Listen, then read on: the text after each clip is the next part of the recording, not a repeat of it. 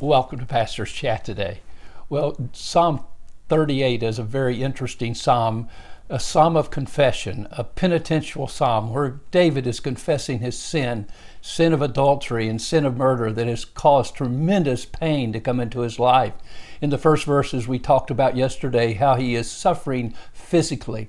And usually, when we have committed a sin that God has had to chasten us for, and by the way, remember Hebrews chapter 12, God's chastening is not because he's angry or mad at us, even though it might appear to us to be the case. David seems to feel like that as you read some of his Psalms, especially this one.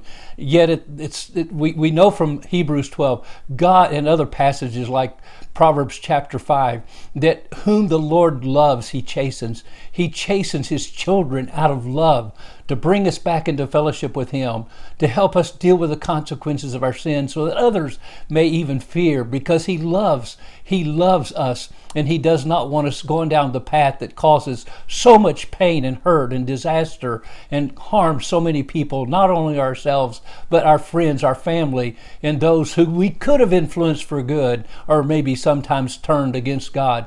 And so God's love causes his hand to chasten us. And David spoke of his hand of God being upon him or maybe against him because of his sin. And first, we notice David focused on his physical condition. Now, when we come to verses 8 through 14, David is looking two places. First, in verse 9, he says, Lord, all my desire is before you, and my sign is not hidden from you. So, for a brief moment here, he turns from himself and he turns to the Lord and says, Lord, you know exactly where I'm at with my sin. You know exactly where I'm at with my pain and my suffering and the consequences of my sin.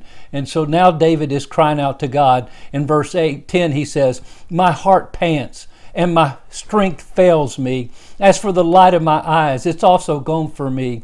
My loved ones and my friends stand aloof from my plague, and my relatives stand afar off. Those also who seek after my life lay snares for me, and those who seek my hurt speak of destruction and plan deceit all the day long. But I, like a deaf man, do not hear, and I'm like a mute who does not open his mouth. And thus I'm like a man who does not hear, and in whose mouth is no response.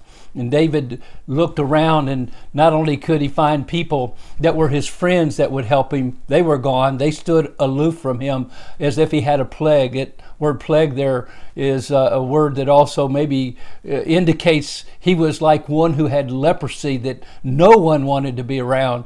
David said, My friends, I thought they could have been here to help me and lift me up. but he felt like Job, maybe, when his friends showed up and just told him that he was a hypocrite and he was getting what he deserved. And sometimes when we've sinned, it so affects our friends that they're not there to help us. But we should remember, as a friend, when we see a friend that falls into sin, our uh, position should be Galatians chapter 5. We should help them be restored. We should love them, care for them, and uh, not partake of their sin, lest we ourselves fall into the same temptation. And so his friends stood aloof from his plague. His relatives stood afar off, even his family members. And then also the enemies were there, scoffing and laughing. Oh, oh, look what David's done. Yeah, and then they planned deceit. They planned his destruction when he was down. He was not only down, but they were kicking him while he was down. Boy, that's a bad feeling. But that's where David was as he deals with the consequence of his sin. But remember, he went to the Lord. Lord, my desire is before you, and all my sign is not hidden from you. He knew God saw the groaning, the pain, the hurt of his, his body and his life, and he was asking God for help. He had no answer to give to his friends, to his family, or even to his enemies. He was like a mute person, one who could not speak. He was in such pain. Well, remember, God hears the cry of your heart, even if you can't speak it with your mouth. And I trust you'll trust Him and you'll believe Him and you'll listen to the Lord and you'll respond to His chastening hand and come to Him for His mercy even today. God bless and you have a wonderful, wonderful day.